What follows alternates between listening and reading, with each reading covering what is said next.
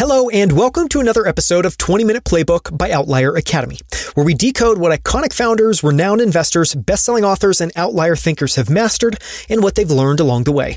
In each episode, we dive deep to uncover the tools, strategies, habits, routines, and hacks that we can all apply in our own work and lives, all in about 20 minutes. I'm Daniel Scrivner, and on the show today, I'm joined by serial entrepreneur Justin Mares.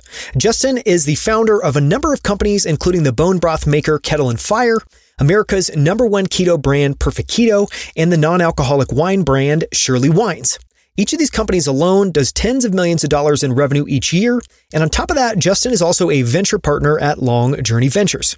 You can find a searchable transcript of this episode as well as our episode guide with ways to dive deeper at outlieracademy.com slash 143. That's outlieracademy.com slash 143.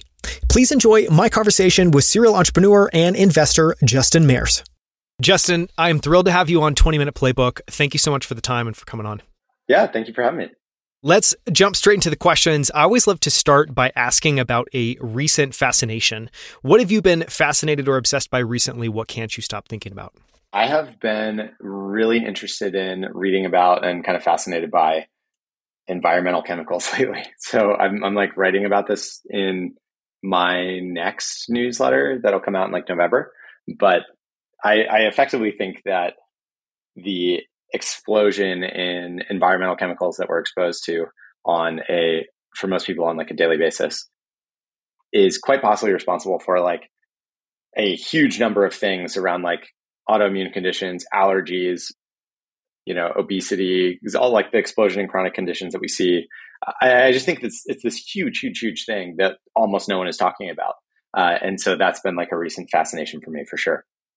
Yeah, I know one of the points you make in uh, one of your newsletters I read to prepare for this was around lead causing potentially a wave of crime in the 80s and 90s, which honestly I was yeah. like, what? is that one of the things? And can you talk yeah, a little so, bit about that? So that's something called the lead crime hypothesis, which is basically this idea that uh, if you look at um, if you look at like crime, uh, crime data, basically, it correlates exceptionally strongly with the prevalence of lead in the water supply. And so people like there was this big thing in um, in in New York and many of like the inner cities in the 90s that where people are like, oh my God, crime is exploding, what's going on? And then it sort of just stopped. And very famously, like the uh, the original authors of Freakonomics, when it came out in like the early to mid 2000s, they posited that it was due to, I believe, like abortions catching up and basically like low risk, like high like pregnancies that were from lower income people where you know babies were more likely to be um, to have criminal activity or whatever. Like that seemed they they said did it.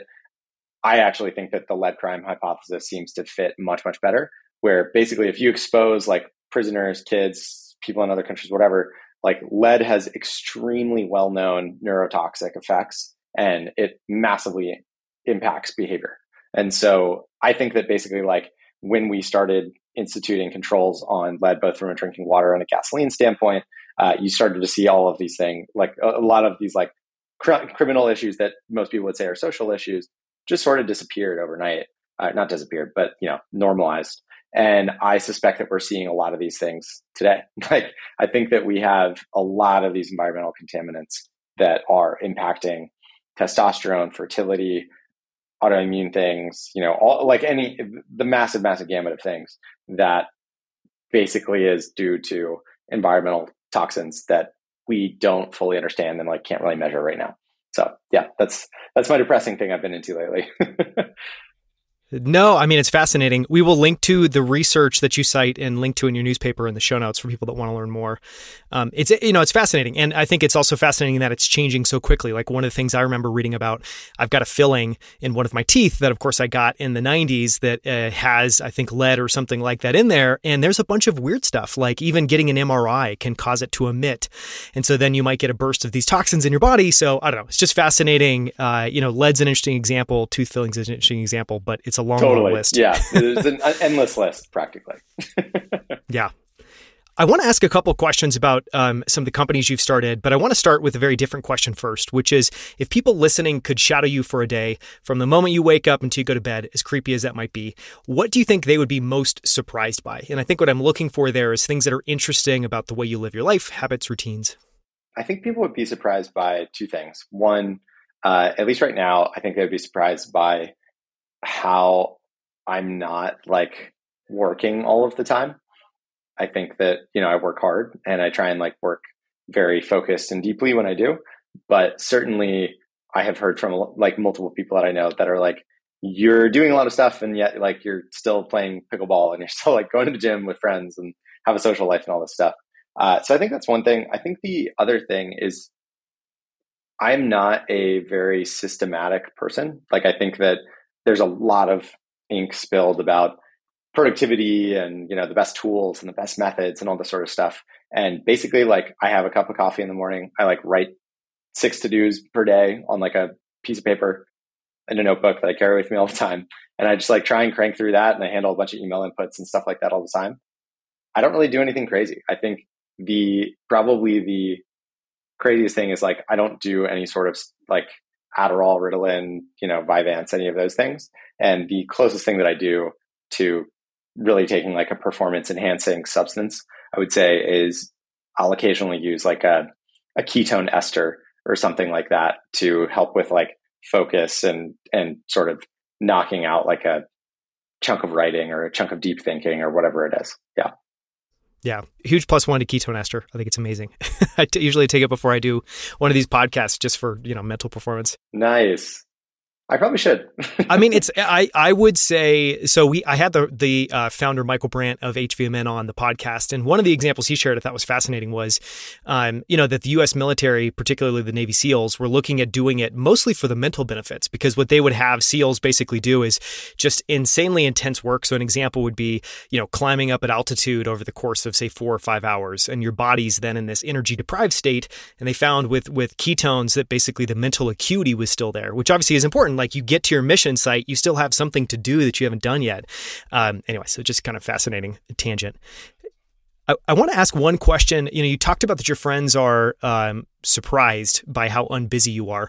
What do you credit that to? Is it that you've built a great team that can take a lot of the heavy lifting? Is it just the approach you take to the businesses you run? I think two things. I think that like one, we have an amazing team across all the companies. The the teams are fantastic and we have leaders that are like very responsible and uh, are incentivized they have ownership and you know it's it's it's theirs. And so i definitely think that that's like people are just number one and i think that finding the right people and giving them ownership and you know both authority and responsibility and then shared incentives is is like a huge chunk of it. The second thing i would say is that just outside of hiring good people like i have a philosophy that I want to do this kind of stuff. Like I want to start companies. I want to try and like make a dent in in the food system and improve like the trajectory of of health in the US. And I think that to do that, like I have to be healthy myself. And I think that this is like such a big problem that I think it'll take, you know, 30, 40, 50 years to try and like even make a dent in it, uh, if I even can. And so I think that I'm approaching this much more as like a marathon, not a sprint. And I think that if I am healthy and happy and balanced and not killing myself, you know, I could probably kill myself for like a decade. I don't know that I can do it for 30 years. And so I'm sort of trying to like build a life that I'm both happy with and excited by, but also one that can lead to larger amounts of output over a sustained period, as opposed to like a bunch of output in a very short period where I then like burn out or get depressed or, you know, get sick or whatever. Yeah, I love that perspective. In your newsletter, you talk a lot about compounding and compounding in multiple areas of your life. So it seems like that clearly threads that needle. If your goal is to compound, you want to do that over a really long period of time, you can't burn yourself out. You can't treat it like it's a sprint. That doesn't lead anywhere great. Uh, you're the founder of multiple companies, including Kettle and Fire, Perfect Keto, Surely Wines, uh, a bunch of others. I'm just going to name a couple. um, looking back, one of the questions I want to ask was, what do you wish someone sat you down and told you before founding, uh, say, Kettle and Fire, or pick one of those companies? And what I'm looking for there is kind of now that you've are multiple years into you know these journeys, what uh, what do you wish someone had imparted on you, or reminded you, or told you that would have maybe prepared you for what you're about to go through? Yeah, I, I don't know that anyone could have like said anything that would have prepared me. I, I'll zoom out and I'll say this: like, I feel like I'm at a very reflective spot in my life, and so probably a lot of stuff that I'm going to say comes from more of like a philosophical standpoint and less from like a, a super tactical standpoint. But I think for me, like, I I wish someone had told me to, and maybe this sounds cliche, but like to sort of just trust the process a little bit more. I think that I spent a lot of my time early on trying to be like, oh my God, I need this to work. Oh my God, I need this to work. Like just like a lot of anxiety and like self doubt, a lot of candidly like emotional and mental energy that wasn't very fun to deal with. And and a lot of that was rooted in like, I need this to work. And if I don't, like I'm a failure, I'll be broke, I will have to go work at X company, whatever it is. And I just wish that, you know, that's a starting a company, especially like at 26 when I started working on Kettle and Fire. It's a pretty fun, special time in, in your life. You know what I mean? Uh, and I kind of wish that I had just been able to internalize a little bit better that it's not necessarily like, will this work? Won't it? I'm super grateful it did, but but I, I wish that I'd enjoyed the ride a little bit better and also just appreciated that like, hey, I'm doing the right stuff, and you know, I'm I'm taking swings at starting things. I'm meeting with people, learning, I'm reading, I'm like becoming a better version of what I think it takes to be like a good startup founder and operator. And I wish I'd like allowed myself a little bit more leeway. Like kind of like the the person who's line, trying to like lose 20 pounds probably would be much happier if they felt good about themselves every time they went to the gym rather than being like every gym trip they still haven't lost 20 pounds and they're mad at themselves yeah, I think I was like very much in the latter camp, not the first one. Uh, so, so I wish I'd changed that a little bit. Yeah, I mean that really resonates with me. I think everyone that has big ambitions struggles with that a lot. you've you've also raised you know more than 20 million in venture capital for Kettle and Fire. You're a venture partner at Long Journey Ventures, and you're an active uh, angel investor now. You've got um, a syndicate um, on AngelList, and you're thinking about doing more there. What are some of the biggest lessons you've learned as an investor, and what have been some of the biggest surprises, positive or negative? I think that uh, Peter Thiel talks a lot about like there's this whole thing of like being a contrarian investor, which well, I think one is useful, but I think secondly, like you really have to be contrarian and right. And if I look at like my best investments, investing I think is all about like finding assets that are basically mispriced or that you think you know are cheap now and will be more expensive in the future. I think that people are really good at pricing things that are easy to understand or that are kind of obvious. And like you see that in you know early stage SaaS valuations being high the last couple years. Uh, you can now get debt and borrow against. You, know, you can basically get debt uh, to acquire a company, like because you can underwrite SaaS assets, you can underwrite e-commerce, you can underwrite all these things, which means valuations are like pretty reasonable. And like even if you hit a hit a great win, you know, invest in a SaaS company at a 20 million valuation, they sell for a 100. It's like you took on a lot of risk and you got like a 5x you know? I think that the thing that i kind of look for pretty systematically at this point i would say and i've learned a lot from the team at long journey about this uh, this is not like a justin original at all. Those people are much much better investors than i am. Uh, but I, I think that the thing that i've learned to appreciate is that people will systematically undervalue and write off things that are super weird or they don't understand.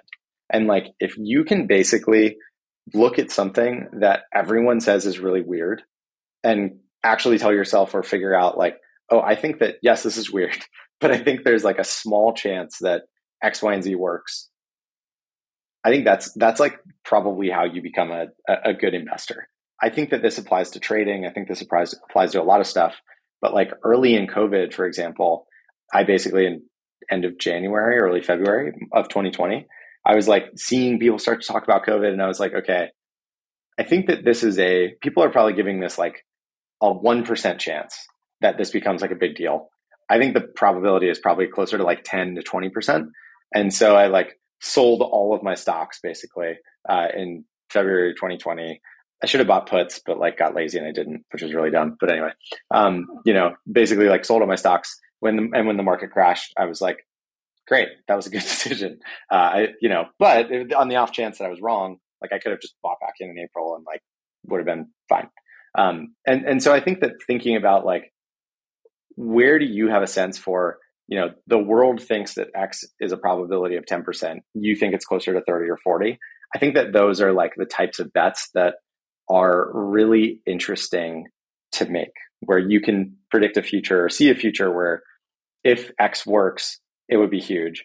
And I think that X has a higher higher chance of working than mo- the average person, you know, and like the, that things that are weird enough that, but where you have a thesis on why the rest of the world thinks this is un- eh, not probable, but you think it's slightly less improbable, I think are like the best types of investments to make.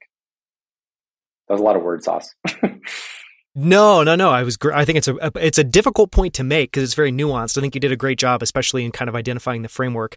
The only thing I was going to add to that is I've noticed this a lot in venture capital. So you and I both have done some, you know, investing in venture capital. One of the things that always boggles my mind is you kind of understand that you're making your your job if you're if you're doing it right is to bet is to make kind of like long odds bets that if you're right it performs really really well. And yet the number of people I come across that try to look for deals that make sense meaning you're in you know by in venture you're you're trying to bet on things that if they were to work would be massively successful. But instead people try to bet on stuff that absolutely will work which just means the return profile is really really really low. And it's amazing to me. I just come across this all the time and it just continues to blow my mind. I think it says a lot about human psychology and, and fear. Oh, 100%. I mean, I completely. I also think that, you know, to be on the other side of that, not really, but slightly, is there are a lot of horrible ideas out there that don't make sense. And so, like, as a, it, there, there's this weird, like, needle that you have to thread where you're like, I think this is, you know, like, as, as someone who does angel investing and is now um, involved in venture, it's like, we probably see we see a lot of what I would just say like things that we don't think make any sense at all. And our job is basically to look at 100 deals, 98 of which don't make sense, and choose the one or two that make sense, but that everyone else around us also doesn't think makes any sense. It's like a very weird, you know, and then we're often wrong, and it's, it's just like a very weird thing. Yeah. I mean, if there's anything you learn from venture, I feel like it's a lot of intellectual humility because yeah. it's like being in the boxing ring. It's a difficult full contact sport. I want to ask a couple other questions. One, you know, given the health focused mission of your companies uh, that you founded, as well as the topics you cover in your Substack newsletter, I imagine you have a pretty interesting health stack of products or supplements, and maybe not. And so, you know, maybe it's not so much on the supplement side, but maybe it's more on the way you exercise. Can you just share a bit about how you approach exercise and diet philosophically and talk about maybe tactics? Practically some of what you do? Totally. A couple things here. I actually started uh, recently working with something called Fount Bio, um, which I don't know if you've seen, but like this is my like roll of pills that I have to take a couple stacks of every day. Um, so started working with them, which has been interesting. The I would say my overall philosophy on health and nutrition has been pretty similar for almost a decade now, which is basically like try and eat foods that I, I, think that the ancestral health lens just still makes a lot of sense to me. Like eat foods that your ancestors would eat, uh, not too much of them, and like try and avoid processed stuff, uh, gluten, vegetable oils, seed oils, whatever you want to call them. Um, you know, and and the class of of basically highly processed, mostly packaged foods that I think are make, making Americans sick. And so I try and stay pretty far away from them, and then eat almost entirely like versions of foods that are whole as minimally processed as possible and do so within like a call it like an eight hour eating window is basically my my overall like diet principle.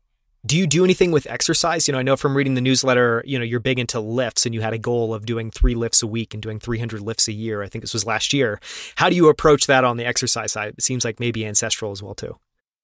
It's so funny like i'm very into all of this stuff but i also am like into working and building companies. And so like unlike a lot of the other people that I know in the health and wellness world, I would not put myself in like an exercise optimizer, you know, mindset or anything like that. And so like I got a trainer, uh, he programs like three different lifts for me a week. I bike almost bike or play pickleball or like swim or do something almost every other day.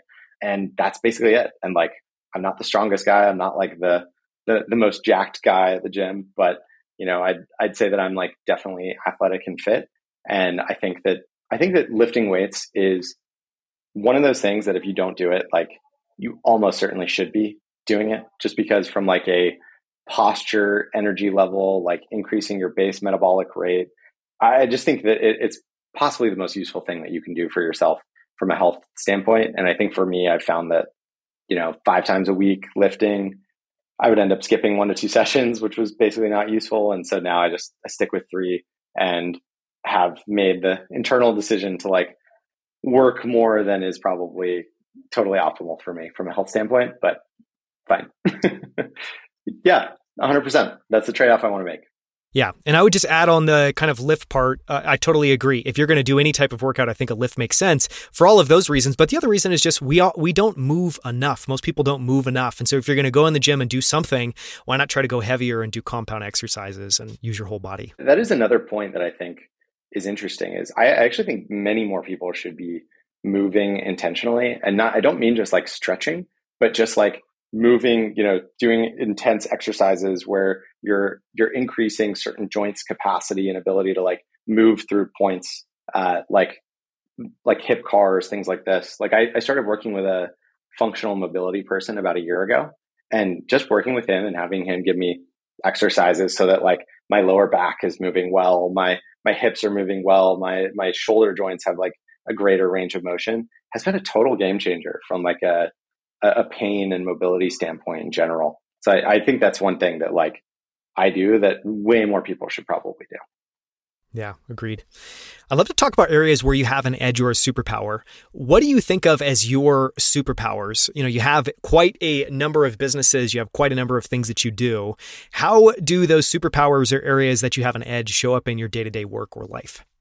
I think probably my superpower is if I if I had to like really dial it in, I would say two things. I think I'm pretty good at identifying trends for whatever reason. I think that I'm a curious person who like has a bunch of weird friends. And so, uh, to be totally honest, and so I think that like, you know, my friends, I, I was like meeting with and having conversations about Bitcoin in like 2011. Um, you know, we were talking about like 3D printing then. I was like talking about paleo stuff. I got into that in 2011 as well. Um, now I have friends that are talking about environmental chemicals. And like three years ago, we were talking about not drinking. It's just like I've, I have very weird friends. And so, um, and, and so I think that that's one superpower actually is I am able sometimes it seems to be able to be like, oh, my friends are talking about X. Maybe there's an opportunity here. And because generally like the things I'm interested in are so not well talked about or well known, there's a lot of opportunities to do something entrepreneurial in in a given space. And so that I think the second thing that I'm pretty I, I would say is like one of my superpowers is um, I am pretty good at like having an idea and quickly like moving it to a point where I'm like testing it, talking to customers, getting some sort of validation, and just like pushing it in a direction and and providing activation energy to get something off the ground. Like I think that's something that I do pretty well where it's like had the idea for kettle and fire. Two weeks later there was a landing page up. Two weeks after that we had like actual customers that were paying us. And three weeks after that we had like started looking for a co-packer and trying to like figure out how we can make this product. And i think that that is a yeah i think that that's like that speed is sort of another superpower i would say yeah, totally agree. I want to ask one more question about habits and then uh, we'll ask a couple closing questions. The question I want to ask about habit is what tiny habit has had the biggest positive impact on your life and work? I actually would say that probably something I've started to do lately that I really enjoy is t- talking about like moving more regularly. I've been trying to do Pomodoros just from a work standpoint, but where you know the five minute break is either me stretching or doing push-ups or doing pull-ups or doing like the just a little walk outside something like that. It's super small but it just like helps break up the day from a work standpoint and get more movement and you know exercise in. And i've been surprised at like how well that that has worked for me from a focus and just like general happiness standpoint So it's almost like sneaking in little five minutes where you're doing something with your body. It doesn't have to be hard. I mean, you can do push ups, you can do pull ups, you can also do stretches. How many of those do you get in on a good day? Like three to six, somewhere in there. Yeah. Yeah. Which seems great. great. I mean, that moves the needle. That's still what, 20 minutes, 25 minutes of working out, you know, in the day or using your body. Totally, man. It's great. And then, you know, I'll lift on top of that and whatnot. Yeah, Andrew Herr, uh, the, founder of Fount that was on the show, kind of does something similar. He talked about having trap bars and just little exercise equipment throughout his house, and kind of forcing himself when he leaves his office and tries to go to the bathroom or goes to the kitchen to try to pass by that equipment and make himself do at least a couple of reps. Um, I think it's a great, super practical idea. Yep, I have dumbbells next to my desk for that reason. yeah, there you go. I want to ask about favorite books. You know, in uh, I went through many of your uh, newsletters. You know, you have a newsletter on Substack called The Next, uh, which has a bunch of you know. You, um, I don't know how long you've been doing it. There's a bunch of great posts um, that I got to go through, but you talk a lot about books that you've read. You know, I know you're a big fan of the Three Body Problem. You, it sounds like you read The Great Bridge recently, which seems really fascinating. Um, so I bet you have a bunch to pull from. When you think about books that have had an outsized impact on you, or that you regularly recommend or give away to others, what comes to mind? What do you think people should know about and read? So the three body problem is definitely one of them. I think that that is one of the most like mind expanding books I've ever come across in my life. It's just utterly fascinating. It's so well written. It's so so good and just made me think in a different way. Um, I think another thing that that I kind of really recommended and enjoyed uh, is I recently read a book called The Company, which was just like a history of the corporation and sort of uh, I'm I'm interested in these these like atomic organizational units in society, like you know the corporation, where it doesn't feel like a technology in the same way that like the light bulb was or something. But you basically saw the the invention, if you want to call it that, of the limited liability company, and that just like spurred a crazy amount of innovation once people could actually afford to socially take on risk in a way that wasn't it didn't mean their lives were ruined. You know what i mean? Um, and so i'm i'm actually very very interested in reading right now about reading books that talk about similar uh, sort of like social technologies. I don't know if there's a better word for them. Because i think that we're at a spot right now where like a lot of our institutions are maybe not working super well from a societal standpoint. And i'm interested in just like what sort of social technologies could be created, invented, promoted, whatever, um, to try and address some of the some of the challenges that we have today. Yeah, it's fascinating. On, on, the LLC, you know, it's it's interesting to think as well too that you know I don't think anyone would argue that there's a lot still broken or that could be improved about how companies work, how companies are structured, how corporate law works, on and on and on. And yet, just getting the basic trade offs and structure right obviously has enabled so much positive good. It's kind of just amazing to think on that that things can be both deeply broken and deeply right at the same time.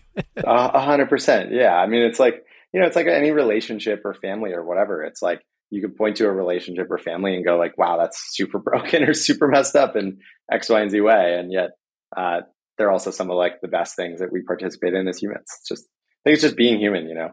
Yeah, no, it's true. Well, yeah, and our humanness shows up in everything yeah. we do, for you know, for better or worse. That's for sure. I want to ask one final question, uh, and this one's you know a little maybe a little bizarre. You might have to reframe it in your mind, but the way I typically ask it, if you could go back to the start of your career and whisper some advice in your ear, uh, words of wisdom, a reminder, what advice would you give yourself? So this could be even for you going back to college. Uh, is there any advice if you could go back in time you would give yourself? yeah, I mean the cliche is probably like buy Bitcoin or something like that in 20, you know, 2009. Yeah, right. um, so yeah, so that would be one. But but I mean, more seriously, I think that I I wish that I had I would probably give myself the advice to like I wish that I'd had a bit lower of an ego when I was younger and had been willing to like really lean in and learn from some super smart people and be like, I'm not the guy. I'm not an entrepreneur. I'm not, I'm just learning, you know, and like fully subsume my ego to a process of learning from people that were way smarter than me. Uh, I think that I did an okay job of that, but probably could have done much better. And I think could have learned and been exposed to much more opportunities had I been like slightly more open to following the like amazing people and amazing opportunities rather than being like, I have to do all this myself. I have to be the entrepreneur and the guy that starts X, Y, and Z thing uh, that that would probably be my my biggest change. Yeah, it's fascinating. Uh, perfect note to end on. Thank you so much for coming on, Justin. I really appreciate it. Yeah, thanks for having me. Thank you so much for listening. You can follow Justin Mares on Twitter at JWMARES. That's JW Mares. And you can sign up for his newsletter at justinmares.com slash newsletter. You can also find a searchable transcript of this episode as well as our episode guide with ways to dive deeper at outlieracademy.com slash 143. That's outlieracademy.com slash 143. For more from Justin Mares, listen to episode 144 where we decode how he's built and scaled scaled multiple companies to tens of millions of dollars in revenue, including Kettle and Fire, Perfect Keto, and Surely Wines. Justin shares the framework he's used for all of his businesses, from how he picks trends to how he creates products and brands to own that trend and how he scales them, as well as everything he's learned from the highs and lows of building these businesses, from why consumer brands are cash management businesses to how he creates brands and categories to why he believes in hiring a financial leader as early as possible within his companies. You can find that episode at outlieracademy.com slash 144. For more from Outlier Academy, follow us on Twitter, LinkedIn, Instagram, and TikTok. Subscribe to our free weekly newsletter at cheatsheetnewsletter.com. Subscribe to our YouTube channel at youtube.com slash outlier academy, where you can find all of our video interviews, including our favorite clips from every episode or visit outlieracademy.com for more incredible 20 minute playbook episodes. We'll see you right here with a brand new episode next Tuesday.